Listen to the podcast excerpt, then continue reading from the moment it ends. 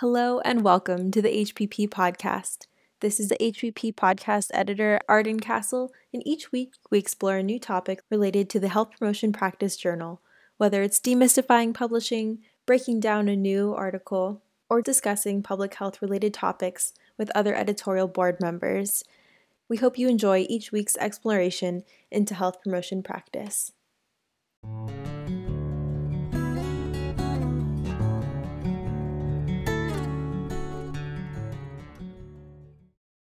Hello and welcome to the HPP podcast. Yat esh e sentibige yin she kasani dene nishle nakai dene e bashichin torichini dashiche nakai dene e dashinele akotego dene sanishle.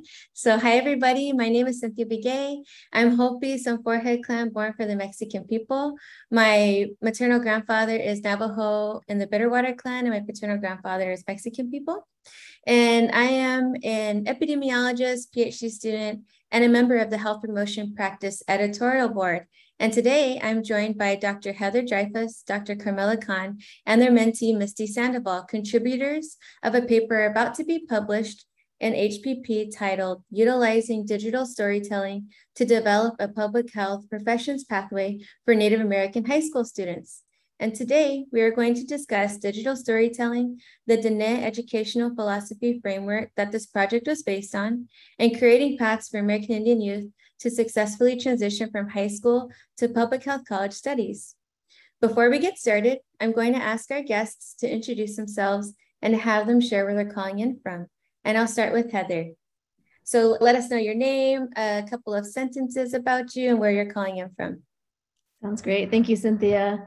I'm happy to be here. My name is Dr. Heather Dreifuss. Um, I'm an educator, a social scientist, and a public health practitioner working to build effective community based public health education programs and culturally relevant research capacity among young adults.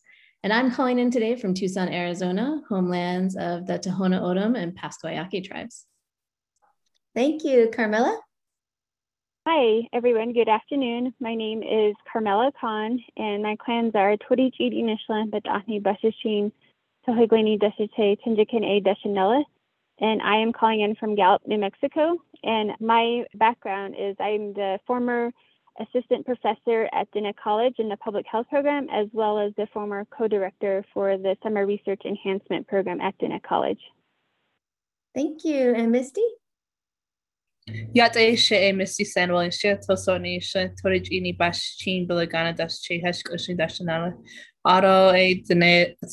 Iní. Hello everyone, I am a public health student attending Fort Lewis College and I am currently calling in from Durango, Colorado. Great, so congratulations. You've recently published an article in the Health Promotion Practice Journal and for those of us who are not as familiar with the article, can you give us a quick two minute summary, Heather? Sure. So, this paper describes using a two phase digital storytelling process within the Diné or Navajo education philosophy framework that guides the development of a culturally grounded curriculum plan, all about engaging Diné youth and exploring health profession pathways within their own communities. It provides a little bit of background on community partnerships, indigenous theory that's used, and digital storytelling methods. And the first chunk of the paper is about building um, this high school digital storytelling team by training three Diné youth in digital storytelling. Now they're off doing various other things and not in high school anymore.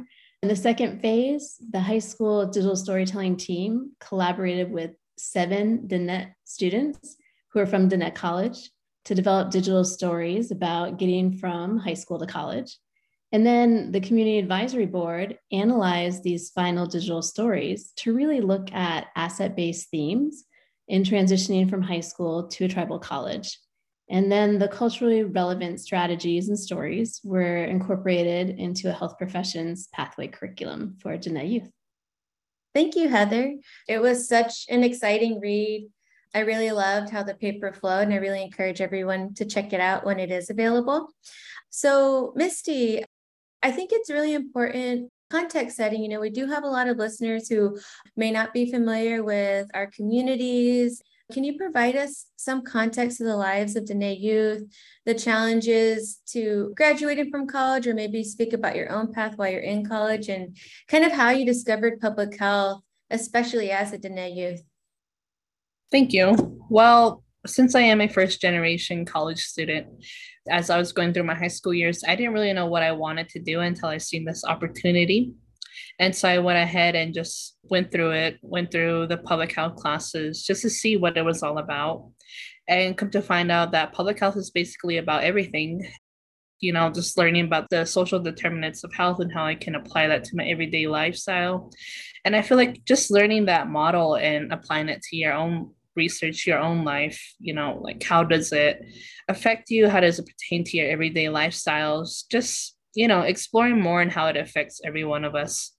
Personally it was very difficult transitioning from high school to college but after going through this whole Diné public health program it definitely gave me insight about you know my foundation and what i wanted to do and how public health is going to be a huge role in my life. So, yeah, basically, it was an open door of all the opportunities that I wanted to pursue. I love that. I feel like that parallels a lot of my story too. I came out of high school. The only thing I knew I could do in the health field was be a doctor, but going through these programs is so important because it also opened my eyes. And I'll be honest, I really didn't know what epidemiology was until I started my master's in epidemiology. So I think that that's really great that you were able to kind of get that exposure in classes. And yeah, I just really happy you're here contributing because, you know, you're our future too. so we'll move on to what role did the community play in your research? There is a lot of community involvement, as we know, with tribal research and research with the Native communities. So, Heather, do you mind speaking a little bit about that and how that was included in this project? Sure, definitely. So I think it all began with, you know, just getting research approval. So starting with the basics, you know, conversations with the high school administrators, meeting with the superintendent, and then the formal approval from the bigger school board and going to those meetings multiple times, as well as talking with community agencies, so Diné College, and we worked with the local high school. And basically, we also had to go through three separate IRBs to get this approved. This was definitely a challenge because you have to make several trips up to Navajo Nation and to meet with community members for permission. But I think some researchers see this as a barrier. But honestly, I think of these as layers of protection for the community, as it should be. And it's really about building relationships and really about gaining trust from community members in order to do this type of research. So that was kind of the first way that we worked with the community in the research. And then, secondly, we're really lucky. This project is nested in a much larger project. So this is just about the high school part, but we are working with Navajo Native American Research Center for Health, which is a NARCH. And it's a partnership between Diné College, a tribal college on Navajo Nation, and Northern Arizona University. And this Navajo NARCH supports several programs. So we have uh, Masters in Public Health with an Indigenous Health Track at NAU. There is um, Diné College has a bachelor's degree of science in public health, as well as a 10 week undergraduate summer research enhancement program, SHREP, that Carmella was talking about. And they also work on high school outreach. So we are just really lucky to be nested in this larger thing that's happening and to be able to take the work of our mentors and to build off of that work. So that's been really important for the community. And then once this was all finalized, we were also able to have a community advisory board. And those members came from the local community, or there were teachers, administrators, parents, students. So we were really lucky to have the guiding forces from the community advisory board.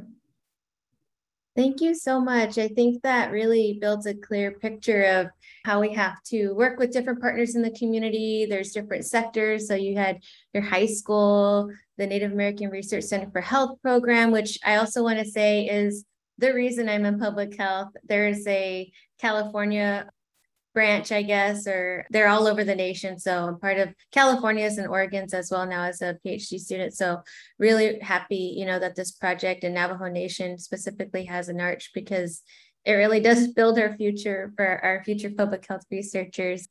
So yeah, thank you so much. And then Carmella, can you talk a little bit about the framework that was used for the project? Yes, so this project used the Diné education philosophy framework. And uh, what this is based on is the Diné philosophy of Sa'ana Ehojon, which is the understanding that one is to live a long life in harmony and balance with the environment, the natural world, and the universe. So, taking this philosophy, it is part of the Diné educational system for Diné College. It is applied in various ways through the students' learning process to the faculty and staff putting it into the curriculum. But overall, it is based on the teachings of the four cardinal directions. So, in the Navajo perspective, there are four directions. It relates to the four sacred mountains, and each of these relates to sacred stones and values and teachings and life lessons, as well as seasons. So it is also applied through the seasons of life, such as starting from an infant to a child to an adult to an elder, and that each of these carries with it the perspective of Nitsáhákees, which is thinking, and that could be like the infant learning to think, and Nahata, which is planning, and that's when there's a child learning to plan their life, and then Ina, which is living or, or action. And this is where an adult is carrying out their life, their purpose in life and living it. And then the last stage is Sihasin, which is assurance or reflection stage. And this is the stage where there's elders and they think back of all that they have done and accomplished in their lifetime. So this is how we see the perspective of life. And so, as a framework for the education system, Diné College applies this for the students as well. So, for the first stage, for example, for thinking, it could be helping the students thinking about returning to school, thinking about their life goals. And then for Nahata, it could be helping the student plan their course schedule, planning to uh, apply for scholarships. And then Ina, which is living, is where the student may think about, you know, are they living through their course checklist, their degree checklist in order to graduate when they want to graduate on a specific time frame? And then Sihasin, which is assurance, is where the students have completed their degrees and they can look back on, you know, what other further things they might want to do, what future career they may want to hold, and reflecting on that. So that's how it is applied within Diné College.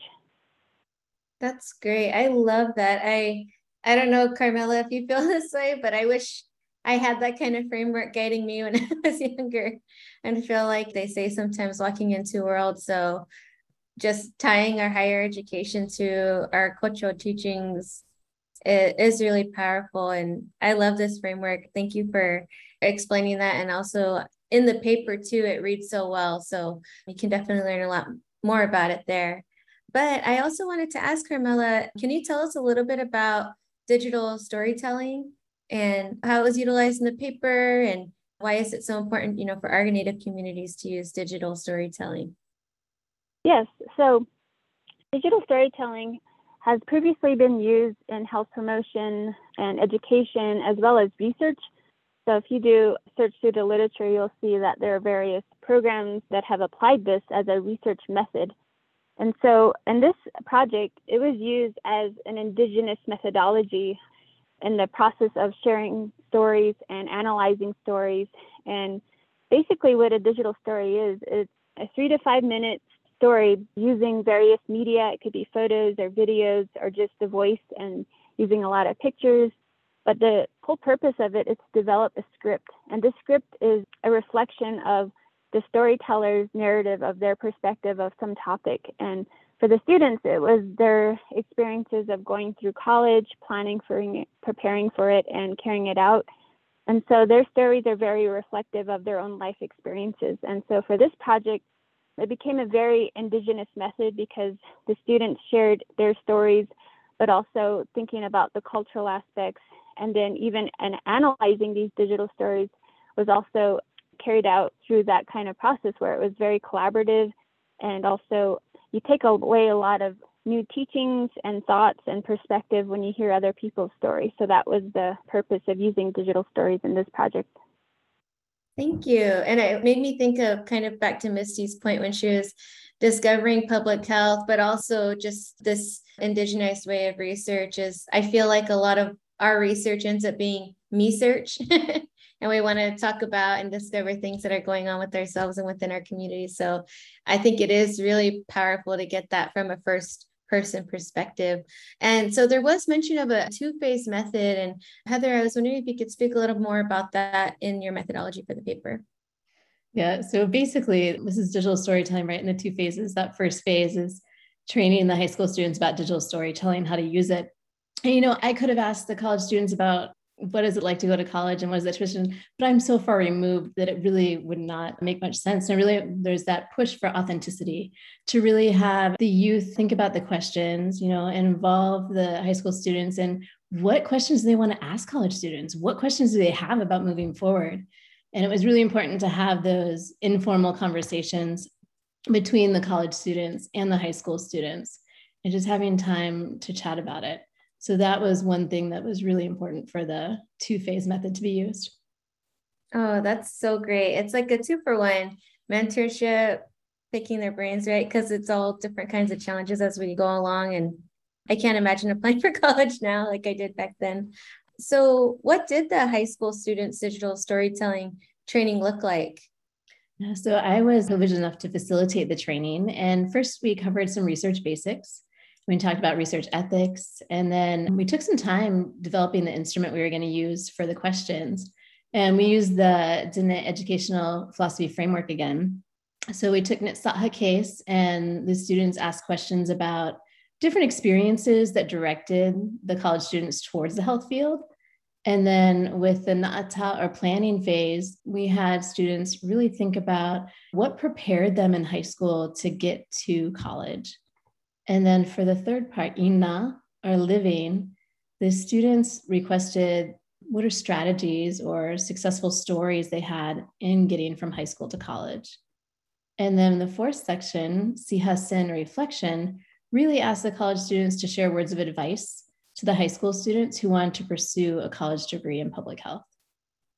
And we also talked a little bit about data collection and how to create a digital story a lot of that was kind of creating their own story and learning through the process of creating the story. So, creating the script, gathering pictures, and then being able to learn how to put it together and really edit it in different ways and to come out with a product that they were proud of.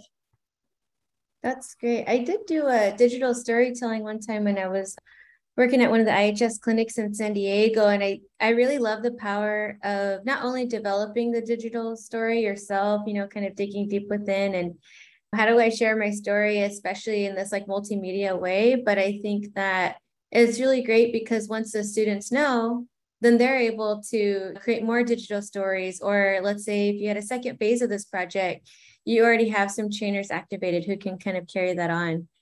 So that's really great. And so, Misty, now that you've been through this process, I would like to hear a little bit more about your experience. So tell us what it was like to be a part of the project as a high school student and what was your role in the project?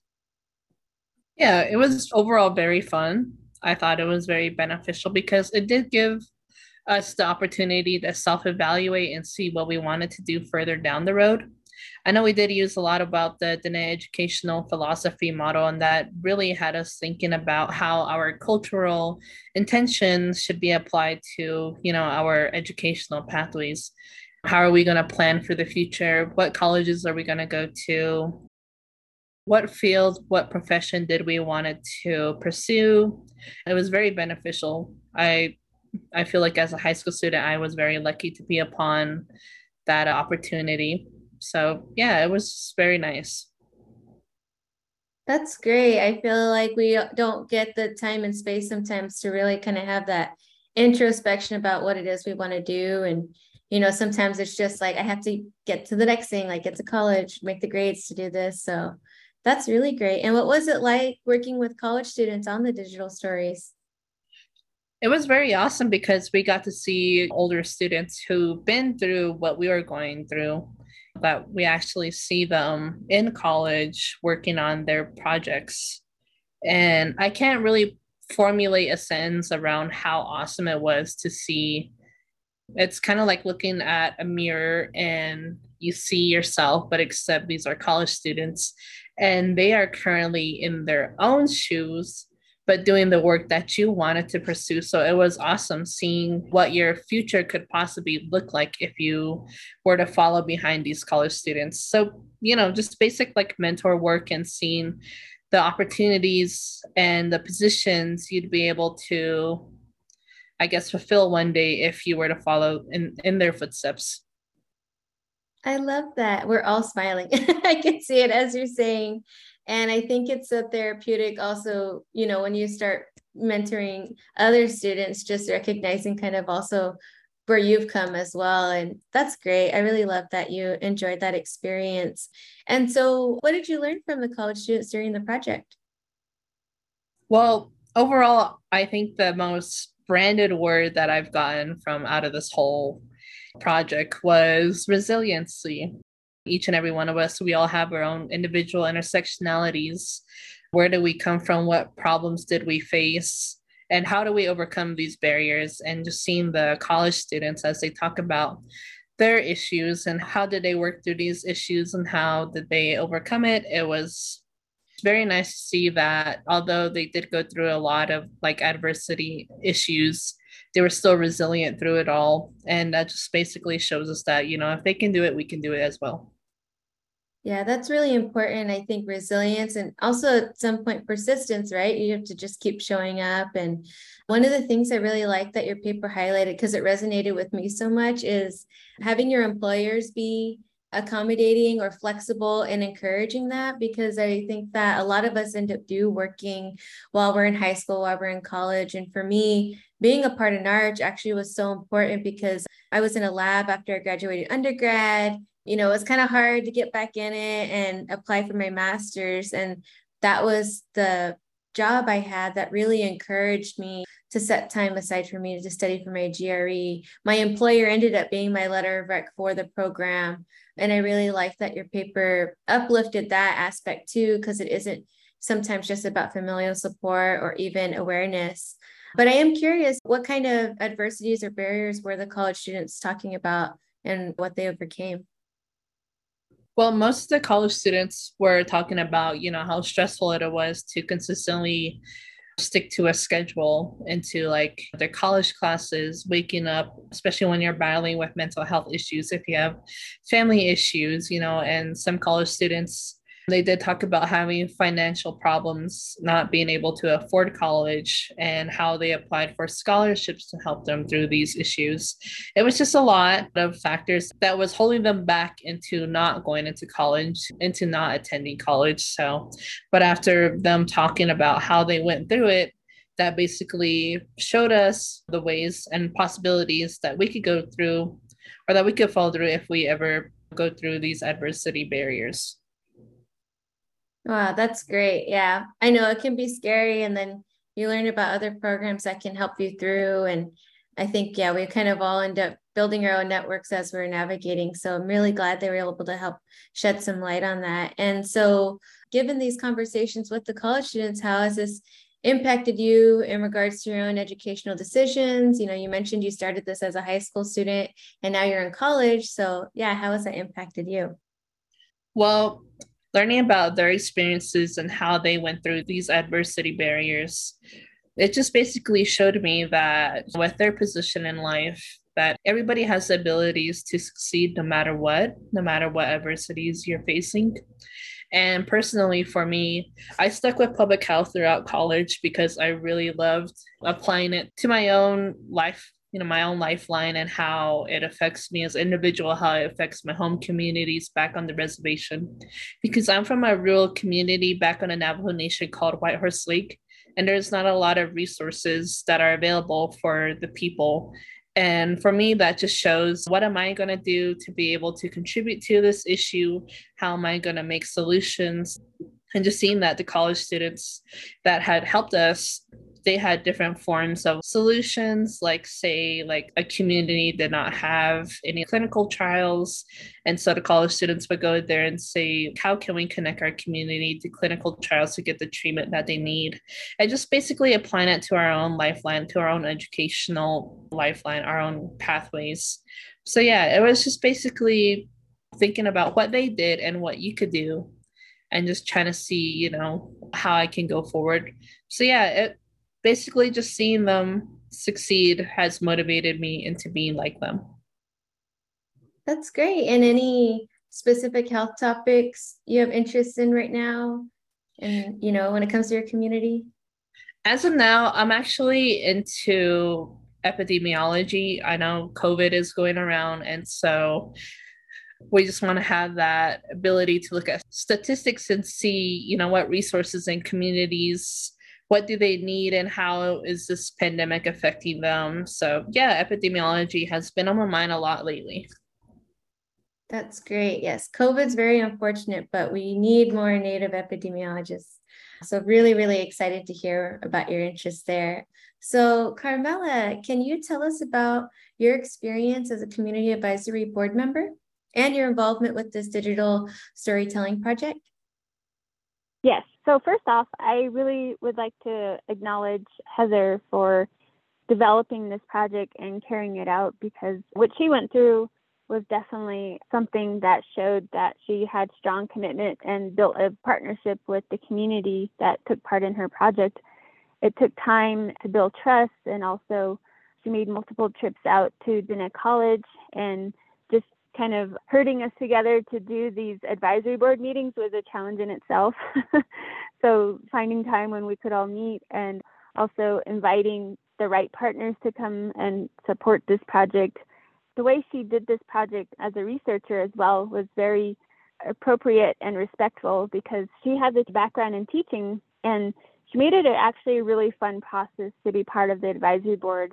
She provided food and she also made it very experiential. And I honestly felt like it was a really positive time and also giving back to the community and knowing that this could be used in the future as well was really important.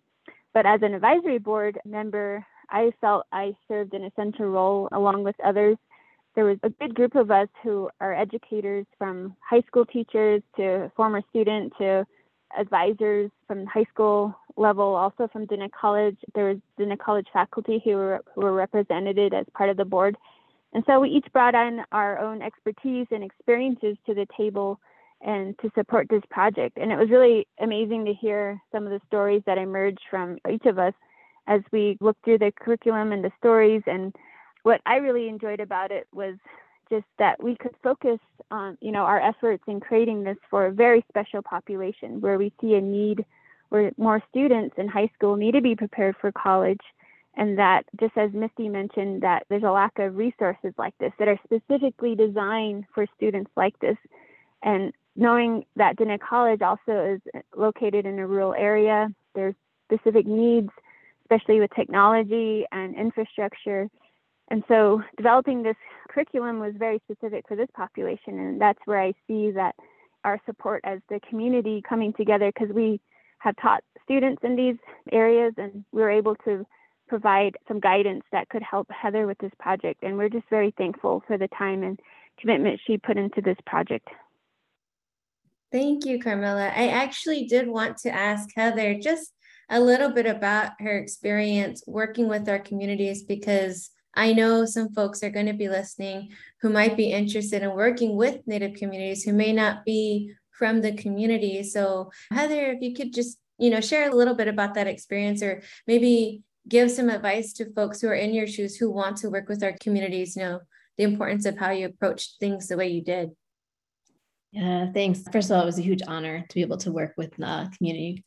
I think for me, the biggest part is to remember to be humble sometimes we go into projects thinking we know things. In reality, as an outsider, you really don't know anything. So make sure that you are listening to community experts. Make sure that you heed advice from community members. And honestly, it's a lot of developing relationships with community members. I've been fortunate enough to know Carmella for quite a while now. So I had a lot of questions I would ask her and I actually stayed with her for part of this research. So I'd be like, hey, it's after dinner. Like, can I just want to talk to you about a couple things. Like, I just need to know a little bit more before I try this tomorrow. So I was really lucky to have those relationships and friendships to be able to ask those questions. So I think being in the community and creating those relationships is so key to being able to carry out any research like this.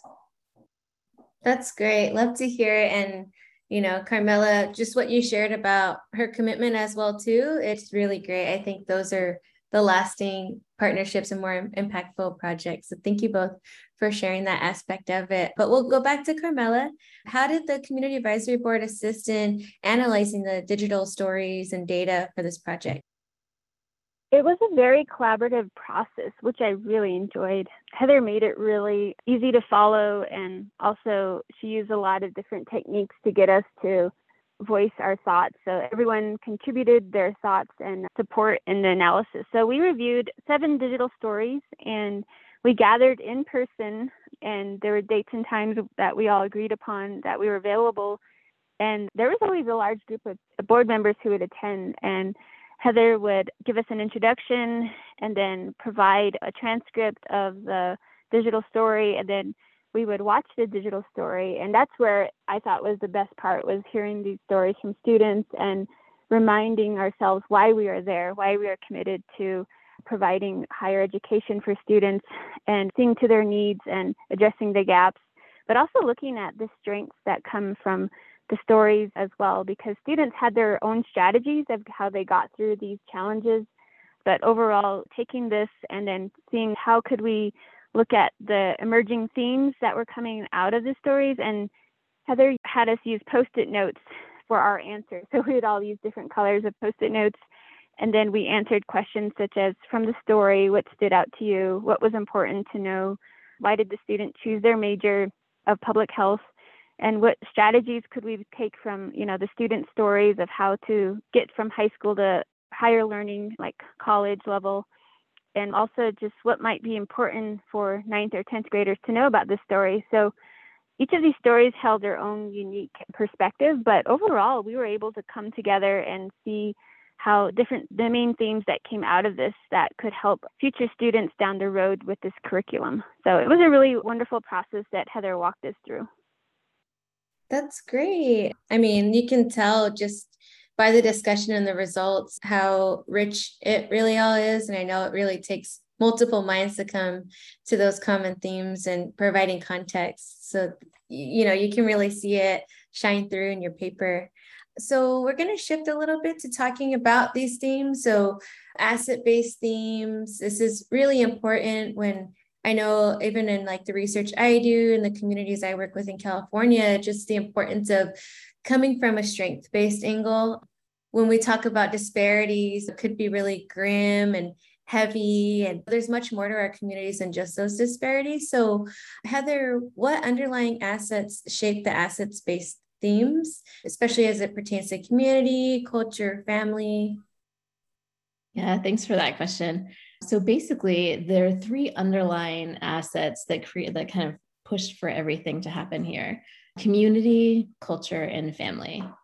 And with the community where this took place, there's actually so many options within the community for students to explore public health career options. You've got IHS, Indian Health Service, health promotion happening. So, like, just move it so they can go and participate in that. There's questionnaires and a survey happening, so they can kind of explore the data collection aspect. There are other places like Navajo Nation Health Education, where students you know are also able to kind of see what does it look like to put together you know health education for community there are also things like dual credit classes from Diné and San Juan colleges that really allow students to kind of explore different career options in that safety net of a class. So that was pretty unique. And then there's also other internships that public health organizations hold. And it really is a chance for students to see if public health is a good fit for them. And then culture is another huge asset, right? Misty has been talking about it as far as even having the Diné educational philosophy kind of help as a framework for her own career and moving forward. And then Carmella is talking about how basically that philosophy is really embodying the Diné culture. And a lot of it too is listening to stories. And that's kind of a theme we've heard throughout this podcast and listening to the story is not only normalizes this uncertainty of like am i going to the right college? Am i picking the right major? Am i making the right decision? But also really learning from community members stories and from community members experiences. And then the third asset is definitely family. And as you mentioned earlier cynthia right we all start hopefully with that family support system. But in this process of transitioning from high school to college there is this wider trusted group of adults. So you have mentors now that entering the picture. You still have parents and siblings and even children if you have adults going back to school, extended family. And as you were saying, the employers are really also kind of supplementing that social support network as well and encouraging students to really excel in their educational pathways. Thank you so much, Heather. Yes, assets based themes are so important and really touch on a lot of different areas. And so, Misty, from your perspective, as a young person, as a Diné youth, why is this so important, especially for us in our communities who are often portrayed by our problems or our deficits? Well, I think it is very important um, going off of an assets based approach when you're teaching Native youth because you never want to tell them that they cannot do this and that all because of a certain situation. You want to focus on what they can do. And this can be applied to how Native youth want to give back to their communities and what do they want to do in the next part of their lives. Basically, you just want to show them regardless you do have that capabilities to do what you want to do whatever you dreamed of because it all goes back to intersectionality. Each and every one of us we do have a history that motivates us to do the things we want to do. So we want to be open-minded about how students can approach their goals and how they want to work towards it rather than just simply putting them out and saying you know you cannot do that. You don't have the resources so you just should stop. You never want to follow that approach you always want it to be very positive because every day we always focus on kinship. How can we apply kinship to our families, to our everyday lifestyle? How can we make these connections? And just being positive with your relationships and encouraging others, regardless of if you know it's going to be difficult, still you have to be able to believe in them that they can do it and just be very supportive. This definitely does work, especially for Native youth communities, as not many youth students they're not recognized for their capabilities every day and we really need that recognition. We really need to show native youth that they do have these capabilities to make a change. So definitely going through an assets based approach is very beneficial thank you. Yes that is so important i think that instead of focusing on what you don't have that might make some people quit before they even get started. But when you do get out there and you're taking space in areas where we hadn't getting that seat at the table you know you realize actually i have so much knowledge to provide. And sometimes before you even become the teacher you're already teaching. So i really appreciate that perspective because it is really important not to focus on what you don't have so Carmella if someone wanted to teach this paper or apply this work what would that look like maybe in a classroom setting and you have so much teaching experience too. So I would be interested to see how you would apply this in your classroom. Well, the Diné education philosophy has been well used in the Diné college education system as well as within the Navajo NARCH program that was mentioned. So with the Navajo NARCH, it's a pipeline program. We work with the high school programs to get high school students interested in completing an undergraduate degree, particularly in public health. And then from there, we work with our undergraduate students at Diné College to get them interested in going to graduate school. And then we have the graduate level program through our partnership with Northern Arizona University, where their graduate students are teaching assistants for the Diné College students, but they also are research assistants. But they also learn to teach and to do research. And so at that level, they can move further down the pipeline to increase the public health workforce on Navajo Nation. So with this pipeline program, this curriculum that Heather created is really helpful because we really want to target the high school students and using this really specific way of framing education and research and learning, making it more relevant and culturally relevant for the students to see like, yeah, I know college may be a challenge, but it's within my own cultural perspective, and I can understand it, especially from these stories that are very culturally based from the college students who shared their stories, and then putting it into a curriculum that can be used and, and applied in many ways. For example, I could imagine how this curriculum could be used in a mentoring program. So when I was leaving Diné College, we were creating a mentoring program, and I know they will continue to work on it, but we really want to see more students go through public health and health professions because we need more STEM graduates. And this is one way of showing the strategies on how to do that early on.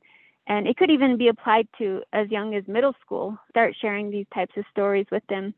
It could be done through summer programs, even if it's just like a two day program where you really give them all these stories and have them think about this creatively, do some experiential activities with it. And then also, it should be shared with faculty and advisors because they're the ones who need to continue to know what challenges that students face, but also the strategies and the strengths that come from these students and build on those. And also, it could be applied to policy within high schools and colleges where if the administrators look at these stories and they continue to see, like, okay, well, this was a strength. How can we apply funding or new programs or someone specifically to guide students through these issues to help them get from high school to college? It could be through workshops and overall, though, the students really hear, you know, from these role models and it's specifically people who look like them. That's the biggest significance of this kind of curriculum because, you know, you could have curriculum from others or even from me as an instructor at the time, but my experiences have been different and I'm older.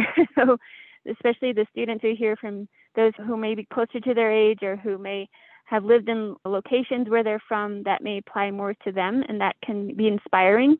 And also, this can be shared with other tribal colleges who can adapt this for their own populations and use the methods and the, the methodology as well. And also, it can be applied in future research because we do need to see how digital storytelling can be an effective method for research and it can be evaluated as well. So, there's many ways and many things to take away from Heather's project. Thank you. Yeah, it's so important, not just in the classroom, but outside of the classroom, to the institution, to, you know, I was thinking that too, like other tribal communities could use this as a blueprint, even thinking about our own tribal governments and just even advocating within too, just how important these programs are and maybe even kind of guiding them on how they could reallocate funding or improve those scholarship programs. So I think there's so much utility in just hearing from our own community members their experience. And that's the nice thing about qualitative work is anything can come out of these. That's why they're so rich with information. And, you know, luckily with the survey based kind of project, you're only bound to those answer choices, but open ended questions, anything can come up. So we're going to start wrapping up this episode. I just want to ask what's next for you? You know, what are you up to now?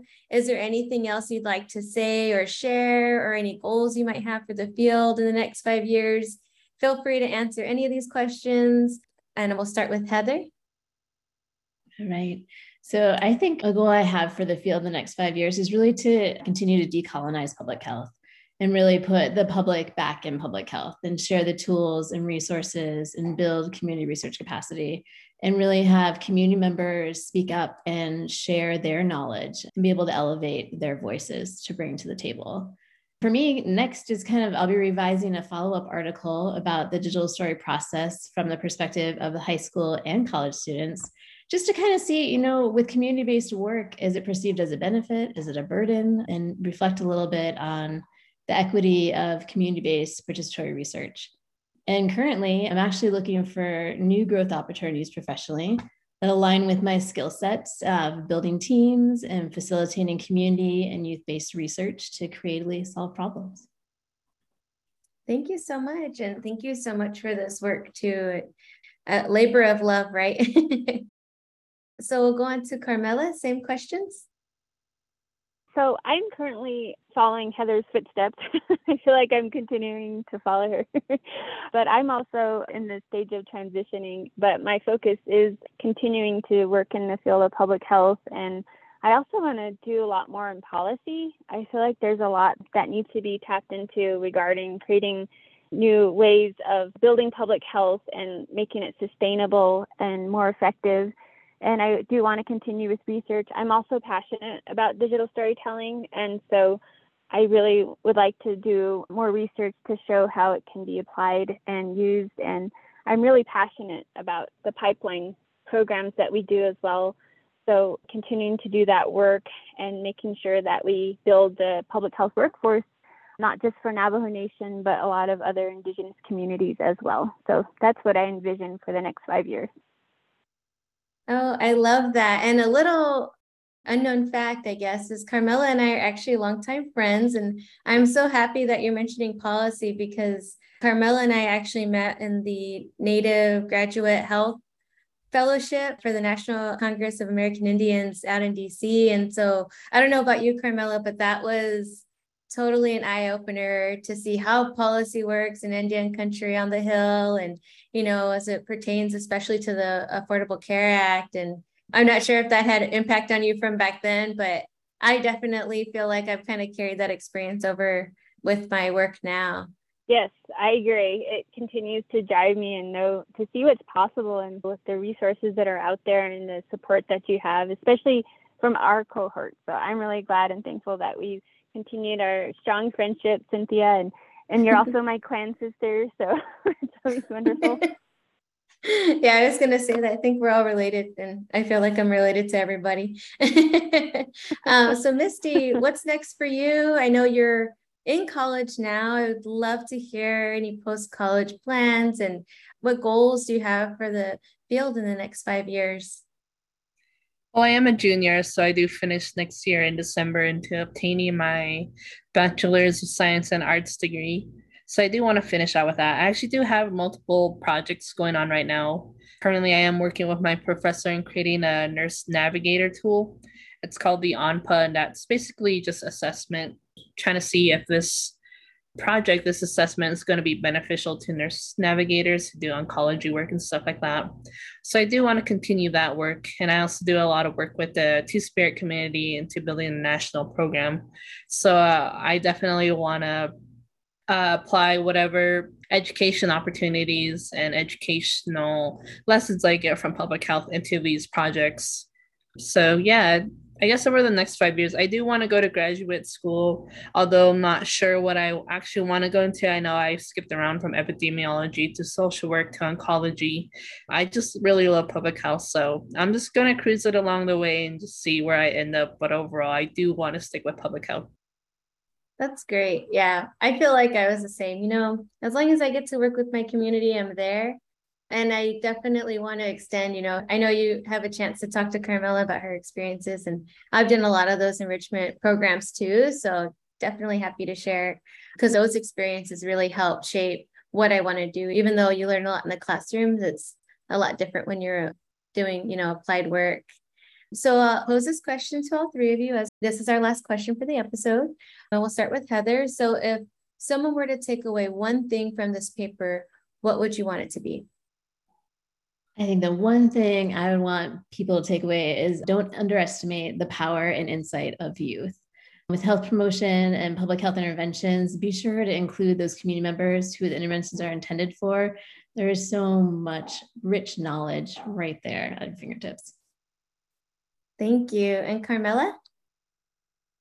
I just want to stress that from an Indigenous worldview, our teachings and thoughts are valid and they can be applied in many areas, including research. And I feel that these are strengths that aren't often tapped into, and we need to promote that more to make research in public health more relevant to Indigenous communities so that we can increase health equity in these communities, but also know that we are here and, you know, Indigenous people exist, and these are methods that are within ourselves, and we shouldn't be afraid to tap into that. So I just encourage more Indigenous students to take that challenge to apply this in their fields and get those degrees and finish up so that they can continue to support our communities. So that's what I'd like. Sorry, it's really wrong, but that's my hope. Thank you. And Misty? Mine would just be being able to learn about someone's intersectionalities and learning why they are the way they are why do they do the things they do? And how can you support them especially for the native youth? Because i do advocate for the native youth and i honestly would like very much more equal opportunities for everyone regardless of their backgrounds. Thank you so much. Well i'd like to thank you all for joining me in this episode. Their paper will be published online within a few weeks and when it is available, it will join our Native and Indigenous Voices collection, which can be found at the HPP website. To find out more about Native and Indigenous voices and health promotion, visit HPP website. If you follow us on Twitter or LinkedIn, you'll see this and other Native papers are published and online. At the website, you can also sign up for new article alerts so that you know whenever new articles are published on topics you're interested in. All these links are in the show notes for the episode. Thank you again to our guests, Dr. Dreifuss, Dr. Kahn, and Misty. And thank you, Arden Castle, our podcast editor, for editing this episode. I am guest host Cynthia Begay. I hope you enjoyed this conversation, and I'll be back soon with a few more episodes of the HPP podcast. Thank you.